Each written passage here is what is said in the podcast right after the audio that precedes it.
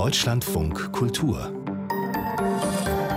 Lesart mit Andrea Gerg. Herzlich willkommen. Seine Gedanken und Gefühle in einem Tagebuch festzuhalten, das machen ja viele gern auch in der Jugendzeit. Aber jetzt während der Pandemie ist das Tagebuchschreiben richtig in Mode gekommen. Viele bekannte Autorinnen und Autoren haben Corona-Tagebücher veröffentlicht. Und ob das bei genauerer Betrachtung überhaupt richtige Tagebücher sind, darüber spreche ich gleich mit der Historikerin Lie Gerhalter.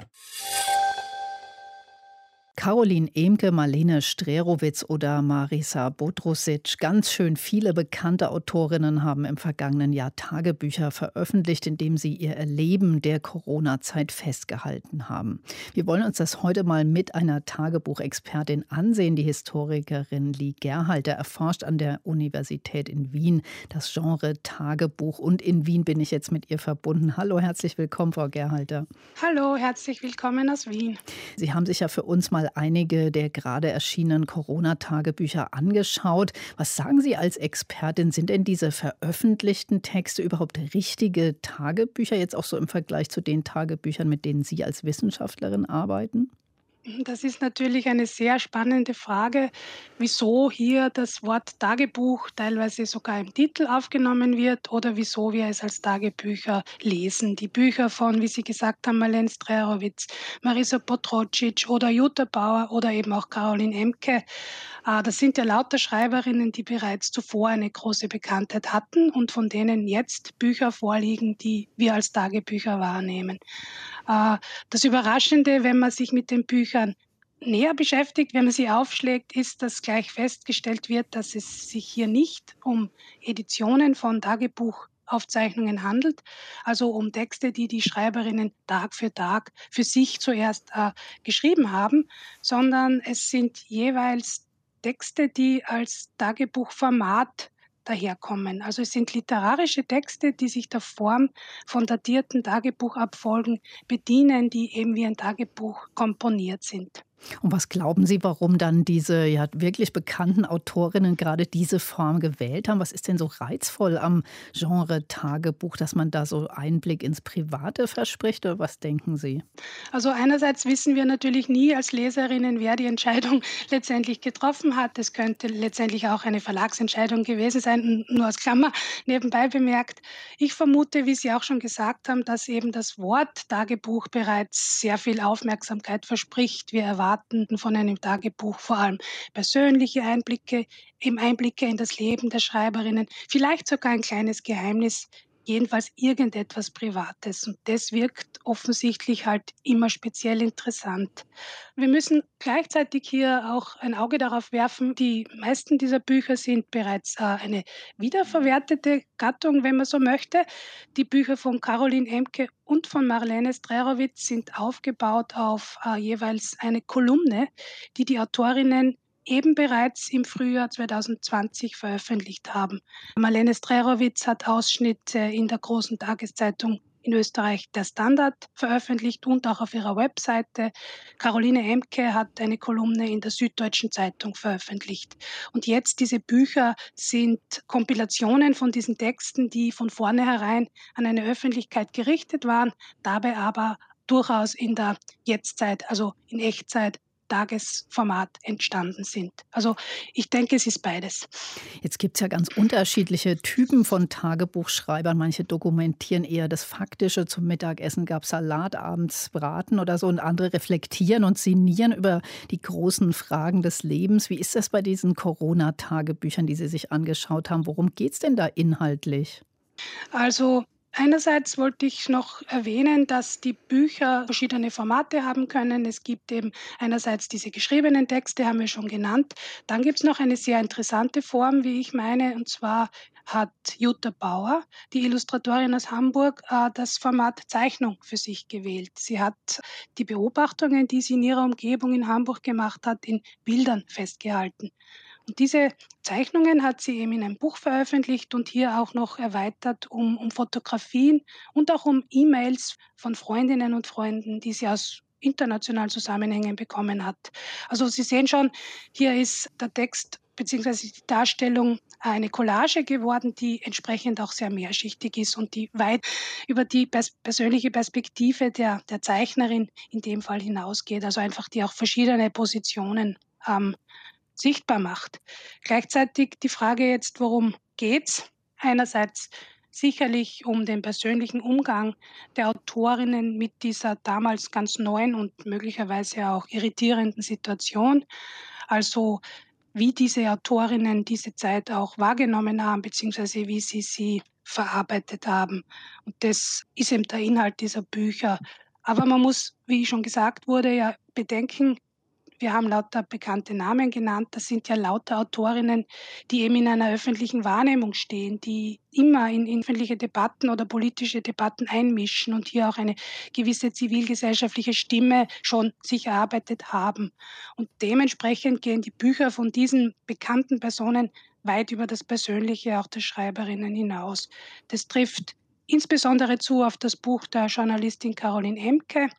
Caroline Emke hat die Situation um 2020 sehr fundiert, politisch und auch philosophisch reflektiert. Sie geht wie ja immer in ihren Texten auch auf Geschlechterrollen, auf heteronormative Zuschreibungen und so weiter ein und, und bindet das eben zurück auf aktuelle Fragen.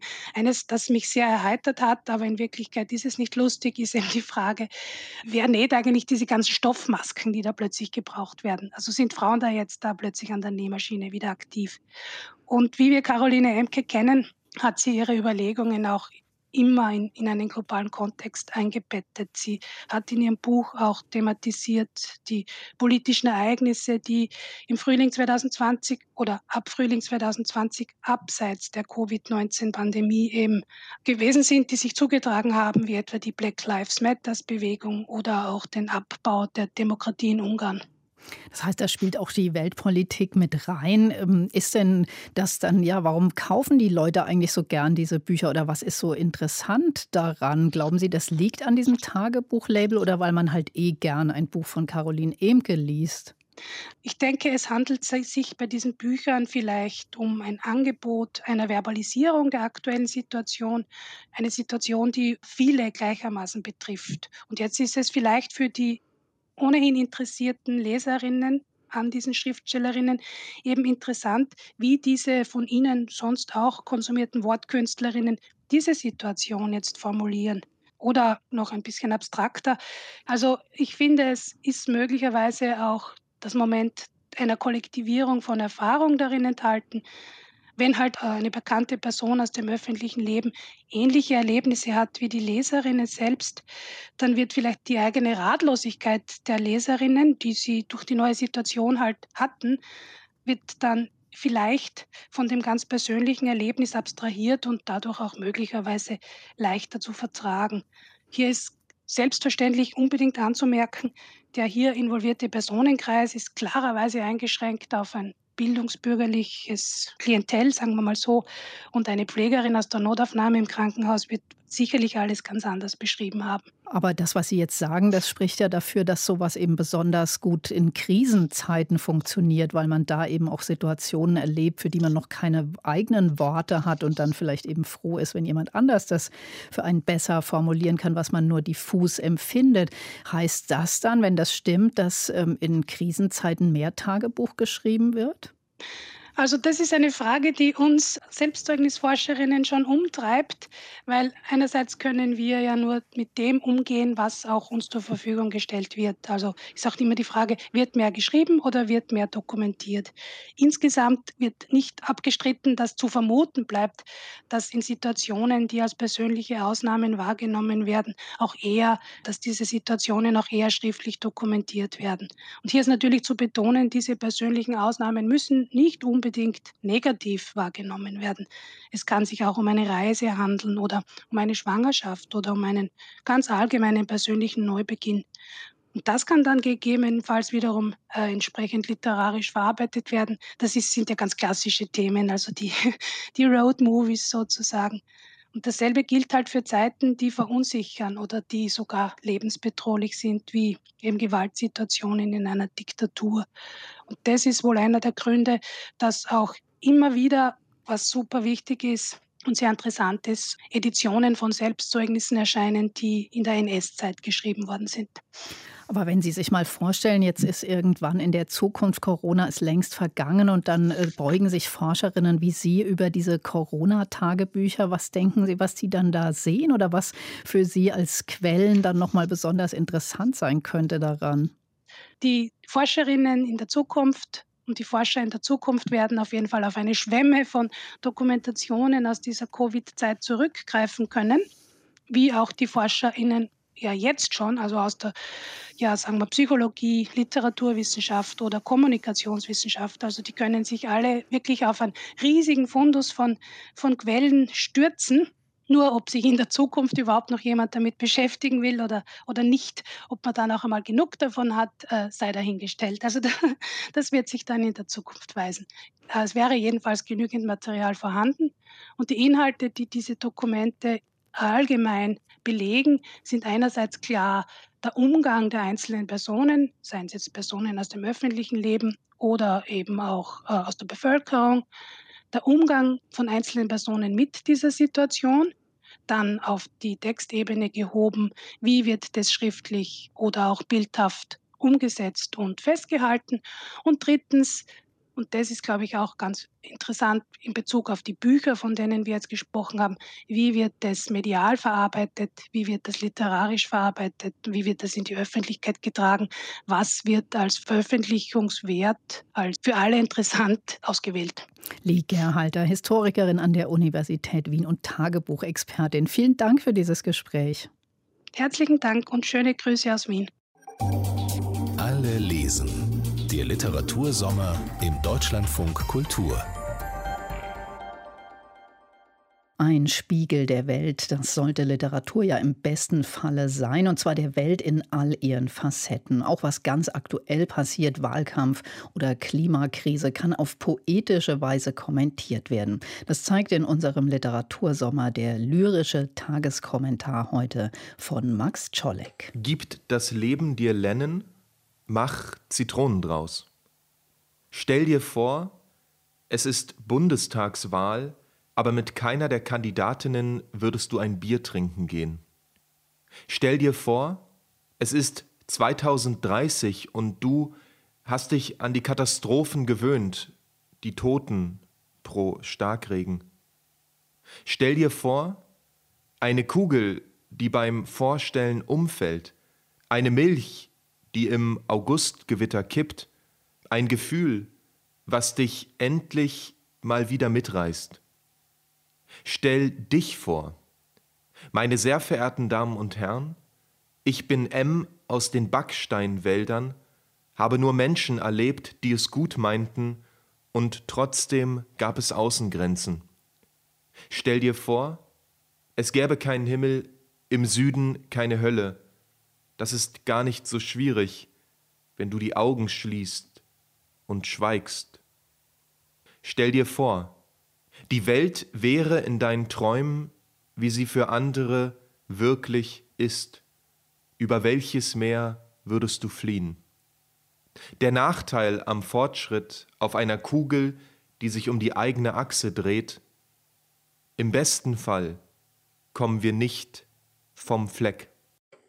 Der Berliner Schriftsteller Max Czolek mit einem lyrischen Tageskommentar, den Sie auch in unserer Deutschlandfunk Kultur Audiothek nachhören können. Deutschlandfunk Kultur Buchkritik Sommer 1938 heißt das Buch, über das wir jetzt sprechen wollen. Es führt in die polnische Sommerfrische, ein Jahr bevor Nazi-Deutschland Polen überfallen hat, ein Jahr vor der großen Katastrophe also. Martin Sander hat dieses Essay Sommer 1938 von Adolf Rudnitzky gelesen. Herr Sander, das Buch spielt, der Titel sagt es ja, im Sommer 1938, also kurz vor Ausbruch des Zweiten Weltkriegs, in einer malerischen Kleinstadt an der Weichsel. Wechsel. Warum schreibt Rudnitzky dieses Essay darüber? Was passiert da? Ja, hauptsächlich in Kazimierz an der Weichsel, wirklich eine sehr malerische Stadt, ungefähr 100 Kilometer südlich, südöstlich vielleicht von Warschau und äh, auch ein Ort für Rudnitzky auch wichtig mit großer Tradition. Der Name stammt ja von dem mittelalterlichen König Kasimir von Polen, der auch eine jüdische Geliebte hatte und es gibt viele historische Spuren, aber vor allen Dingen ist es ein beliebter Ferienort für Großstädter und eine Künstlerkolonie. Das hat nicht nur Rudnitzky fasziniert, aber er hat sich dem Thema dann eben Ende der 30er Jahre gewidmet.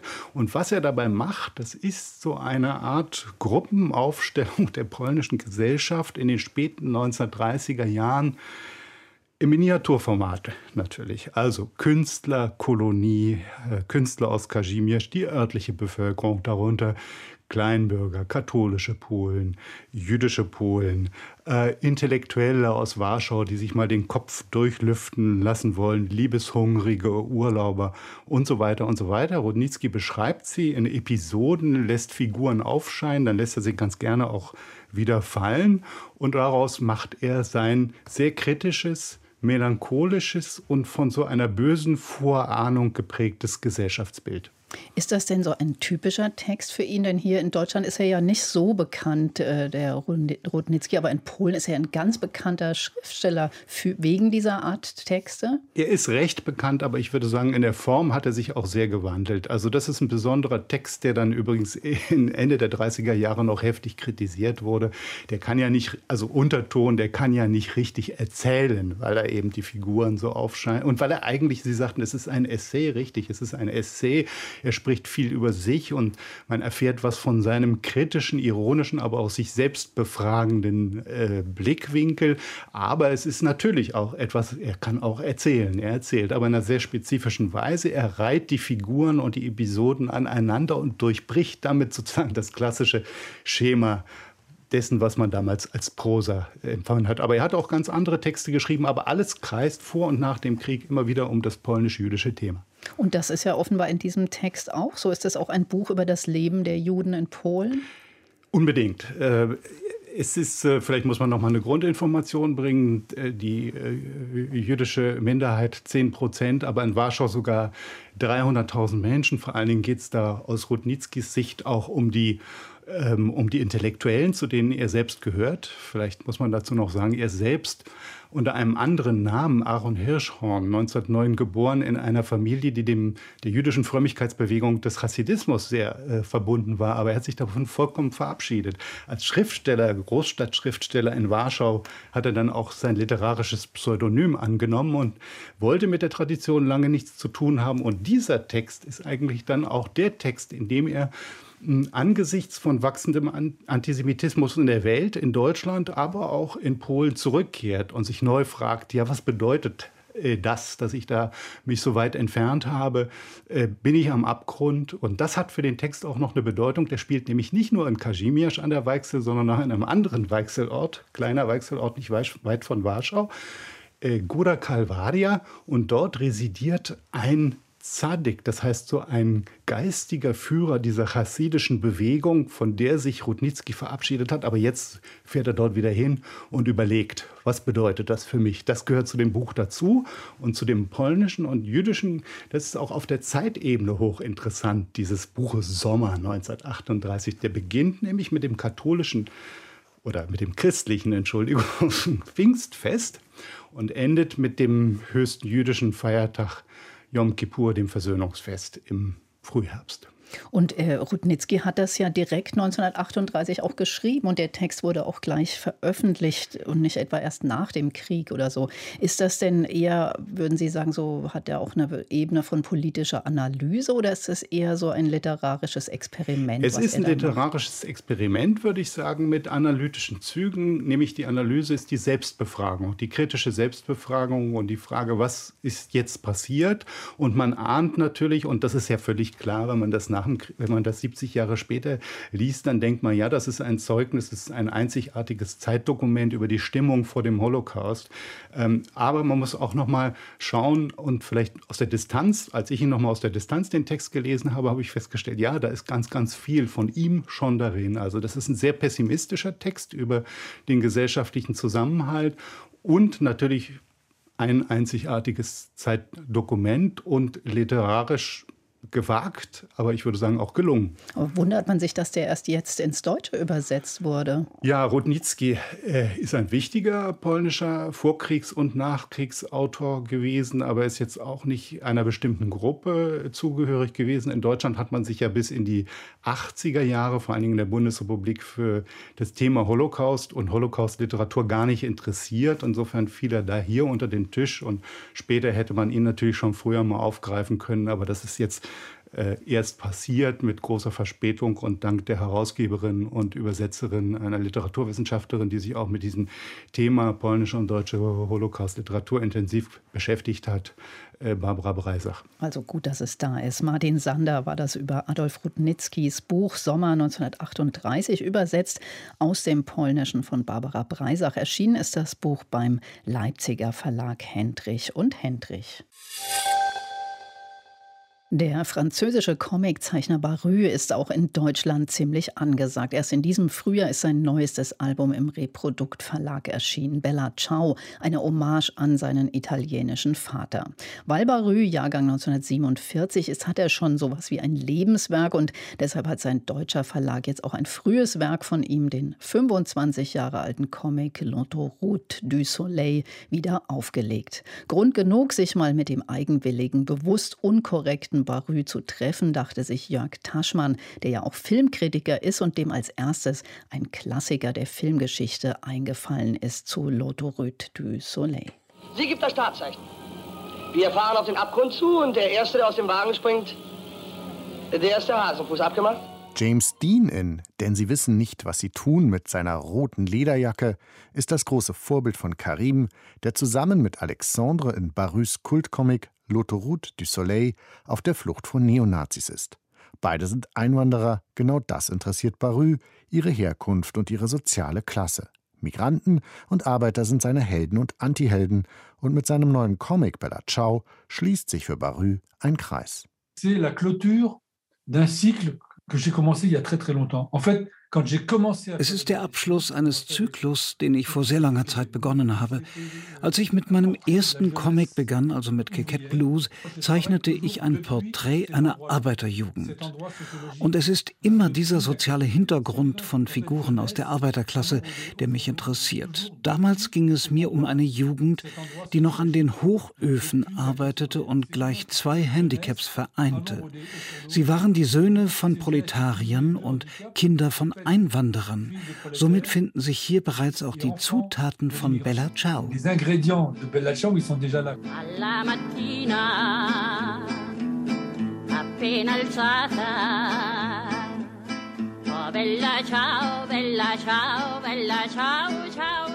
In seinem neuen Comic Bella Ciao sprengt Barü klassische Comicgrenzen, sowohl inhaltlich wie gestalterisch.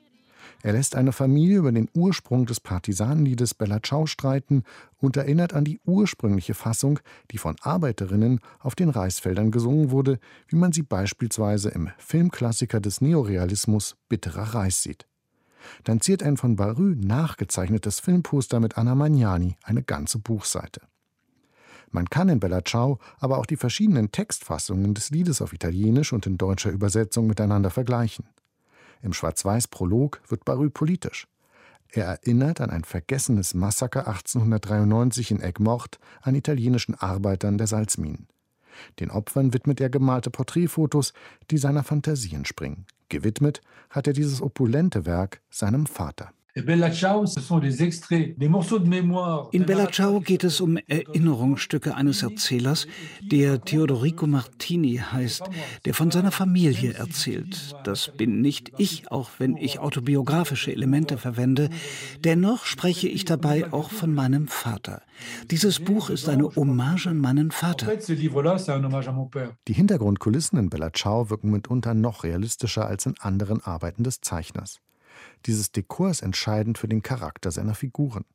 Ihre Gesichter stellt er oft sehr markant am Rande zur Karikatur dar.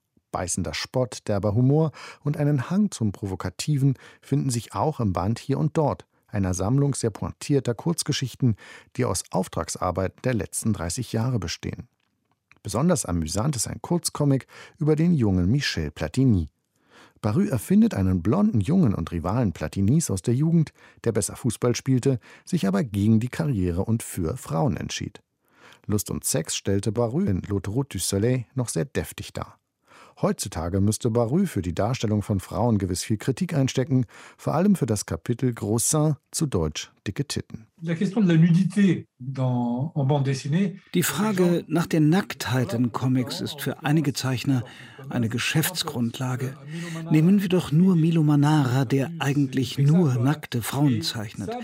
Da er ihre Darstellung jedoch etwas ästhetisiert, geht das durch. Mein erstes Buch hieß ja vor 40 Jahren Kikette Blues, eine umgangssprachliche Bezeichnung für den Penis. Ich glaube, ich war nie politisch korrekt. Das widerspricht meiner Natur. Ab einem gewissen Punkt muss es einfach quietschen. Mich hat das mit den großen Brüsten in Loto Route du Soleil damals einfach amüsiert und ich verglich sie sogar mit Kuhäutern. Heute würde man mir wahrscheinlich einen Prozess anhängen, wenn das Buch jetzt erschienen wäre. Bis heute ist L'autoroute du Soleil sein erfolgreichstes Comicbuch, das zunächst mit Hilfe eines japanischen Manga-Verlages entstand. Pro Jahr verkauft er davon noch zwischen 500 und 1000 Exemplaren. Insgesamt sind es 60.000. Dabei sind meine Bücher keine Bestseller, meint Barü ganz realistisch und ohne falsche Koketterie. Er selbst bezeichnet sich dann auch nicht als einen Comichersteller oder als einen Macher. Der Mann, der erst mit Ende 30 anfing, Comics zu zeichnen und auch danach noch lange als Sportlehrer arbeitete, möchte mit seinen Comics am öffentlichen Diskurs teilnehmen. Bürgerliche Künstler interessieren sich nur einmal kaum oder gar nicht für Arbeiter, sagt Barü und ergänzt. Der letzte in Frankreich, der über Arbeiterromane schrieb, war wohl Émile Zola. Und so schnell kann man ihm dabei kaum widersprechen. Jörg Taschmann hat den französischen Comiczeichner Barü getroffen und dessen wieder aufgelegter Klassiker L'Autoroute du Soleil ist auf Deutsch beim Verlag Reprodukt erschienen.